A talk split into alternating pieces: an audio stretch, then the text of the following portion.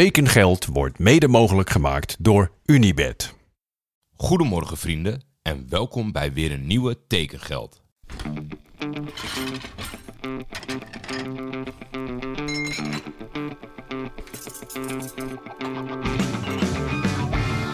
Waar gaat Helderman naartoe?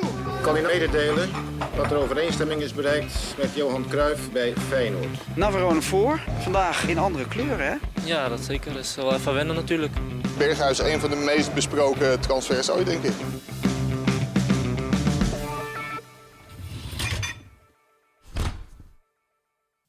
Troosteloze dag was het vandaag. Regen, regen en nog eens regen. Tenminste, hier in de regio. Het voelt zelfs een beetje alsof het mij inspiratieloosheid heeft gebracht. Maar samen met jullie moeten we er toch weer wat van maken. Het leek erop alsof we de hele dag binnen moesten zitten schuilen voor de regen. Maar gelukkig besloten we op het laatste moment toch nog even naar House of Bird te gaan. Voordat ik mijn eigen mening zal ik even de website tekst oplezen. Dat jullie weten ook precies wat het is. House of Bird in het Diemerbos is de officiële brewpub van Bird Brewery. Na een succesvolle start als brouwerij hebben bierbrouwers Rick en Ralf de perfecte locatie voor een eigen horecazaak gevonden. Samen met horecapartner Teun creëren zij een plek waar natuur, bier en activiteiten op een enthousiaste manier bij elkaar komen. Gratis activiteiten voor jong en oud, verhuurbare ruimtes voor groepen en een inspirerende, natuurrijke omgeving. Nou ja, dat verpakt het allemaal wel een beetje, maar het is gewoon een hele gemoedelijke tent eh, in het bos, Hiro, het kleine bos dat we hebben. En ja, ik zal dan toch maar gewoon zeggen, ondanks dat ik een soort van uithangbord ben voor Diemen, want ja, eigenlijk meer dan de ligging en de rust op straat is er niet zo heel veel te doen en zijn de horecagelegenheden zeer beperkt en niet zo aantrekkelijk. Ja, we hebben een fantastische toko en een heerlijke Surinamer, maar daar stopt het ook wel een beetje bij. Dus House of Bird was echt een zeer welkome toevoeging waar wij geregeld naartoe gaan. En mocht je in de buurt zijn en lekker door het bos willen wandelen en dat aftoppen met iets lekkers te eten of een heerlijk biertje wat ze zelf brouwen, ga daar zeker naartoe. Dan het gebed zonder einde van deze zomer. Ik denk ook dat we er langzaam een einde aan moeten gaan breien. Maar het blijft maar doorgaan. Victor mailde mij: Hoi Jordi, ik ben net ingetrokken in mijn nieuwe huis en daar staat een Siemens inbouw vaatwasmachine. Doordat de vaat niet droog uit mijn vaatwasser komt, krijg ik hem niet sneller dan 8 minuten leeg. Ik moet elke keer met een theedoek het merendeel drogen. Heb je een oplossing voor mijn probleem? Nou, zoals jullie altijd alles oplossen, denk ik ook wel dat er zo'n grootmoedertruc tussen zit bij een van jullie die hiermee te maken heeft. Kijk, en dit is natuurlijk wel met Siemens. Ja, anders had ik het moeten censureren. Laatst tipte iemand, misschien moet een vaatwasserbedrijf in deze podcast stappen. Nou ja, als Siemens dat had gedaan, dan hadden we dit misschien moeten negeren. Maar voor nu, als iemand een tip heeft voor Victor, want het kan natuurlijk niet net ingetrokken, nieuw huis, nieuwe vaatwasser. En dat hij dan eigenlijk niet doet waarvoor hij daar staat. Dus ik ben benieuwd of iemand een gouden tip heeft voor Victor. Wederom geen rectificatie. Het is ongelooflijk. Ik zit in een winning streak.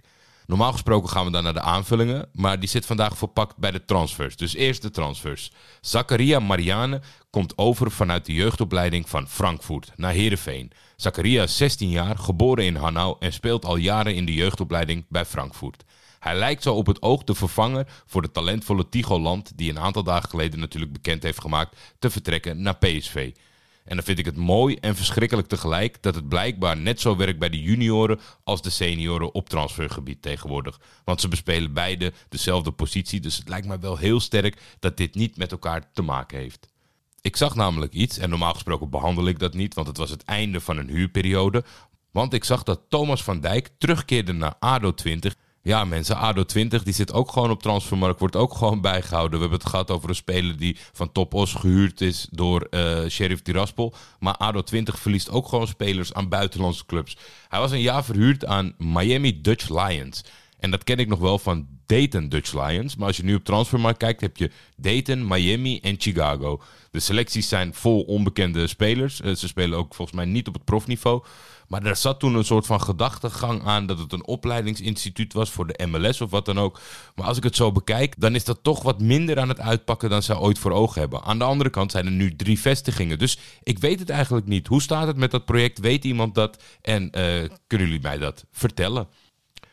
Dan ontving ik een vraag twee, drie dagen geleden van Arnold Jonk. Graag aandacht voor FC Volendam. Ik zie op Transfermarkt dat er 11 man vertrokken zijn en nog geen eentje nieuw erbij is. Na een promotie. Het kan toch niet zo dat verre achterneef Wim de familienaam te grabbel gaat gooien? Mooi om te zien dat de eerste kritische noten van verre familie komen voor Wim Jonk. Maar ik dacht, ik heb dus echt even iemand nodig die alles weet van Volendam. En de transfer, de terugkeer van Henk Veerman naar huis, naar de dijk, die paste natuurlijk enorm goed bij deze vraag. Dus ik vroeg aan Raymond Deel of hij Arnold en de rest van ons even een status-update kon geven over hoe het er in Volendam aan toe gaat. Goedemorgen Jordi. Jij hebt mij gevraagd of ik een update kon geven omtrent de transfers bij FC Volendam. Momenteel zijn er plus minus 13 spelers vertrokken bij FC Volendam, als ik Jong Volendam, wat uitkomt in de tweede divisie, meereken. Jong Volendam heeft ongeveer 5 nieuwe spelers aangetrokken deze transferperiode. Het is inderdaad lang stil geweest rondom FC Volendam en transfers. Er gingen uiteraard wel wat geruchten. Dit ging dan om de spelers Timo Letchert, Kikpiri, Karel Eiting en Samuele Mulacheri. Laatstgenoemde heeft al bij FC Volendam gespeeld. Vooralsnog heeft Volendam nu Benamar gekocht van Utrecht.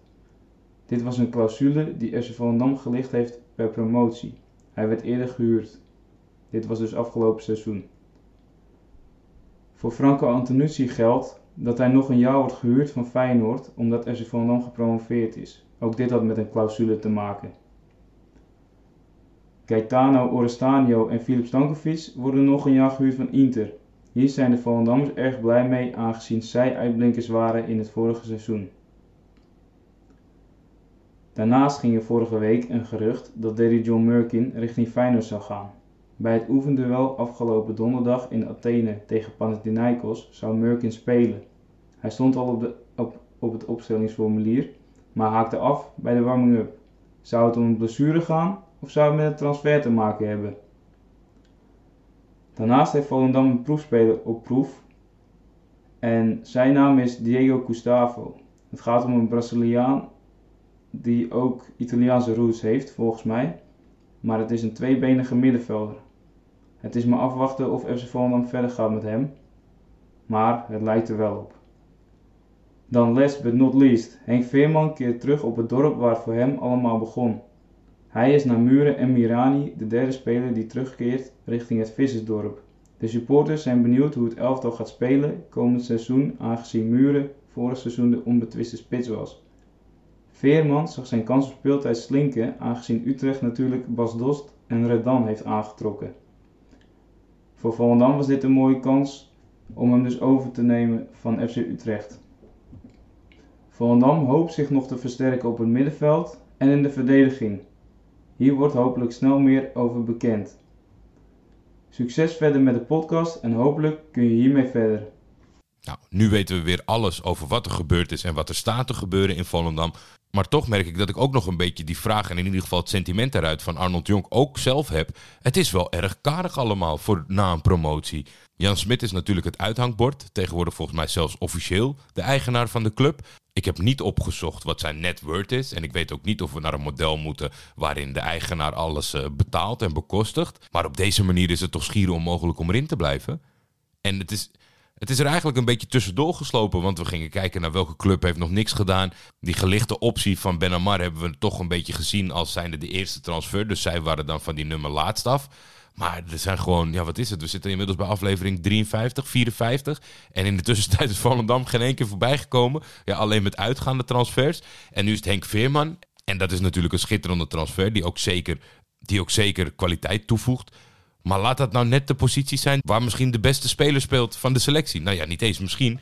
Uh, maar Muren die speelt daar. En ja, dat is toch wel de doelpuntenmachine. Ik weet niet of het koppeltje gaat werken. Ja, natuurlijk is een beetje extra stootkracht geen overbodige luxe.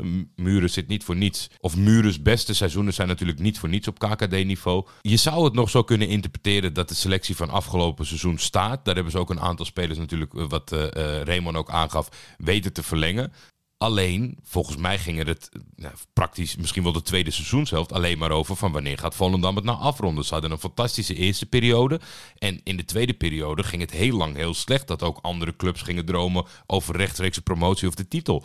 Dus wat dat betreft denk ik, nou ja, de goede wedstrijden van deze jongens op KKD-niveau Die lagen al een tijd achter ze. En nu moeten ze het op eredivisieniveau doen. En eh, toch gevoelsmatig, misschien bij een andere club zou je denken... misschien wordt het nog heel bombastisch op het einde van de transfermarkt. Dat ze wachten, dat heel veel eh, spelers eh, ze in de wachtkamer zetten. Zoals de namen Karel Eiting en zo. Die heb ik ook al heel vaak voorbij horen komen als dat zou rond zijn. Maar het wordt maar niet afgerond. Misschien dat het nog kan, maar ik verwacht toch ook niet... dat Volendam ineens een heel leger gaat presenteren aan nieuwe spelers. Het is in ieder geval iets leuks om in de gaten te houden. En zeker in combinatie met de aanstaande seizoenstart.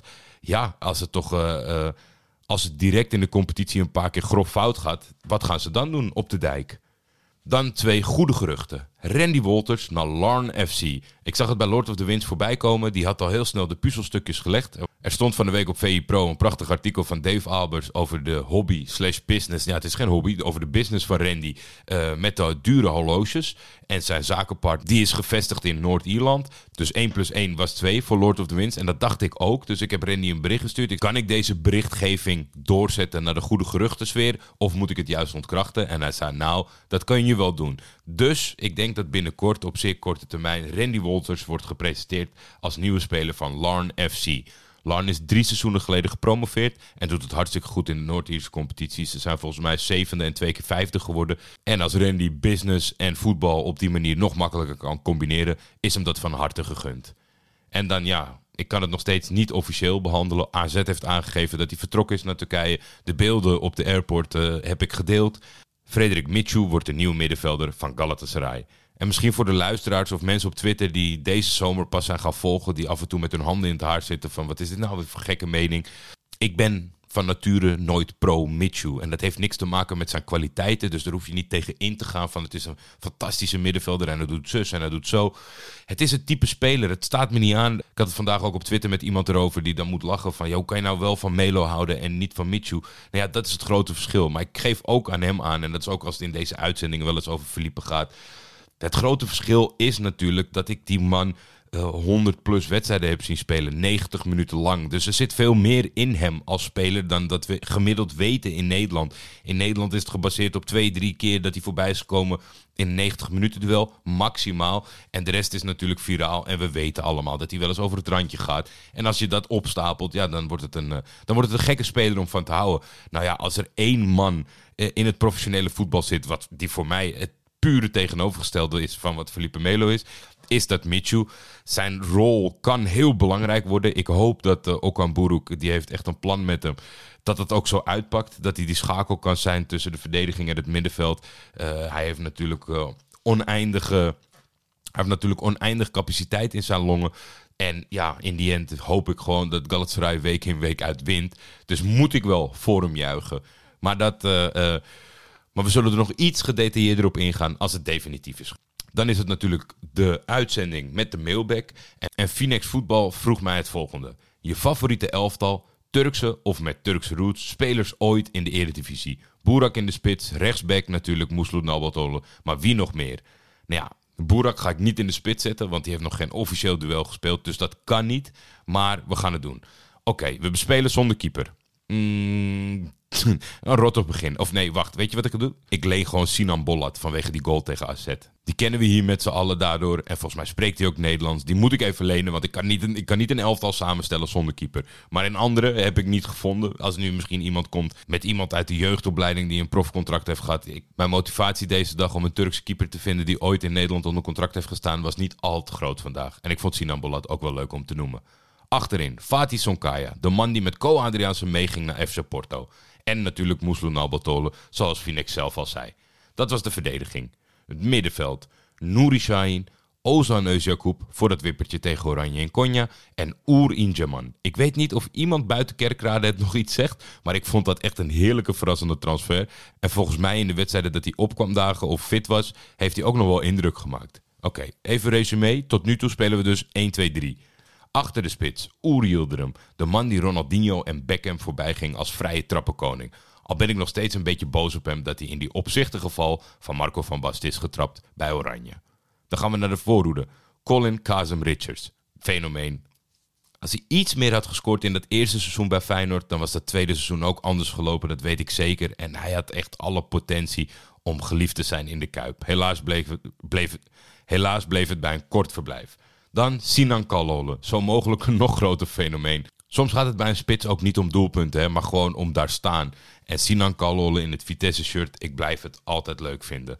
En tot slot voor de balans qua spelers Kerim Vrij. Dat het Emmen gelukt is om die hier te krijgen. En ook de manier waarop. Met, wat hulp en vertaalwerk van Anko Jansen, die natuurlijk in Turkije heeft gevoetbald. Ik vond het echt een sensationele transfer wat dat betreft. Heel erg jammer dat het er niet helemaal is uitgekomen.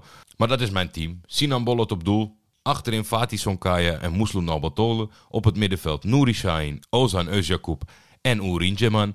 Dan daarvoor Yildirim en voorin Colin Kazem Richards, Sinan Kalole en Kerim Vrij. Dan tot slot had Martijn van der Linden nog twee vragen. Wat is de verrassendste transfer tot nu toe in de KKD en Eredivisie? Boerak uitgezonderd.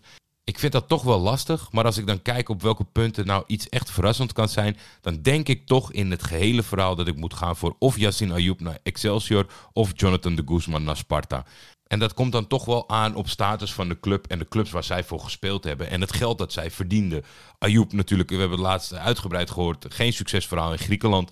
Maar met Utrecht en Feyenoord. En dan een dik contract in Griekenland. En we weten natuurlijk ook dat Excelsior te boeken staat als een van de clubs met uh, de minste middelen. Dat je dan daarop uitkomt, dat vind ik toch wel echt verrassend. En de Guzman natuurlijk heeft iemand de toevoeging gehad over dat hij natuurlijk dat hij een fantastische carrière heeft gehad bij mooie clubs en eigenlijk ook wel overal gespeeld heeft.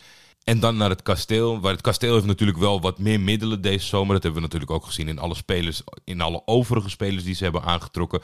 Maar ik denk als ik qua, qua verrassingselement, dan moet ik het aan een van deze twee heren geven. Ik kan daar niet op kiezen. Als iemand een betere verrassing heeft, laat het me gerust weten. En tot slot zijn vraag was: op welke transfer hoop je nog in de Eredivisie? En dat vind ik zo lastig, omdat ik niet per definitie een speler in het buitenland zie waarvan ik denk: oh, die moet naar Nederland komen. Onbekende namen. Ajax komt ineens aanzetten met een spits uit de Serie B, die zijn laatste seizoenen speelde bij Pisa. Uh, Feyenoord huurt een, een basisspeler van Dynamo Moskou. Haalt een groot Mexicaans talent voor voorin. Dat zijn wel de dingen die ik leuk vind. Dus als ik moet aangeven op welke transfers ik nog hoop, is dat we nog een aantal van dat soort interessante en nieuwe namen voor ons allemaal te zien krijgen. Nou, dat was hem voor vandaag. Kunnen niet uh, terugkijken op een lekkere zonnige dag. Wie weet morgen. Ik ben geen weerman. Laat ik het hopen. Ik gun het jullie allemaal van harte. Ik hoop dat jullie allemaal geabonneerd zijn op de feed van Hekkensluiters. Daar gaan we natuurlijk ook morgen mee beginnen. Dus die zal morgen in de avond ergens verschijnen. Heel veel zin in om met Jean-Paul, Danielle en Jan te kletsen over wat er nog meer gebeurt in de voetballerij dan enkel transfers. Dus ik hoop een boel van jullie ook daar te treffen. En anders, tot morgen. Tekengeld is een Schietvogeltje Media original. De intro is van Jacco den Hertog. Voor commerciële vragen en of samenwerkingen kun je mailen naar schietvogeltjemedia.gmail.com.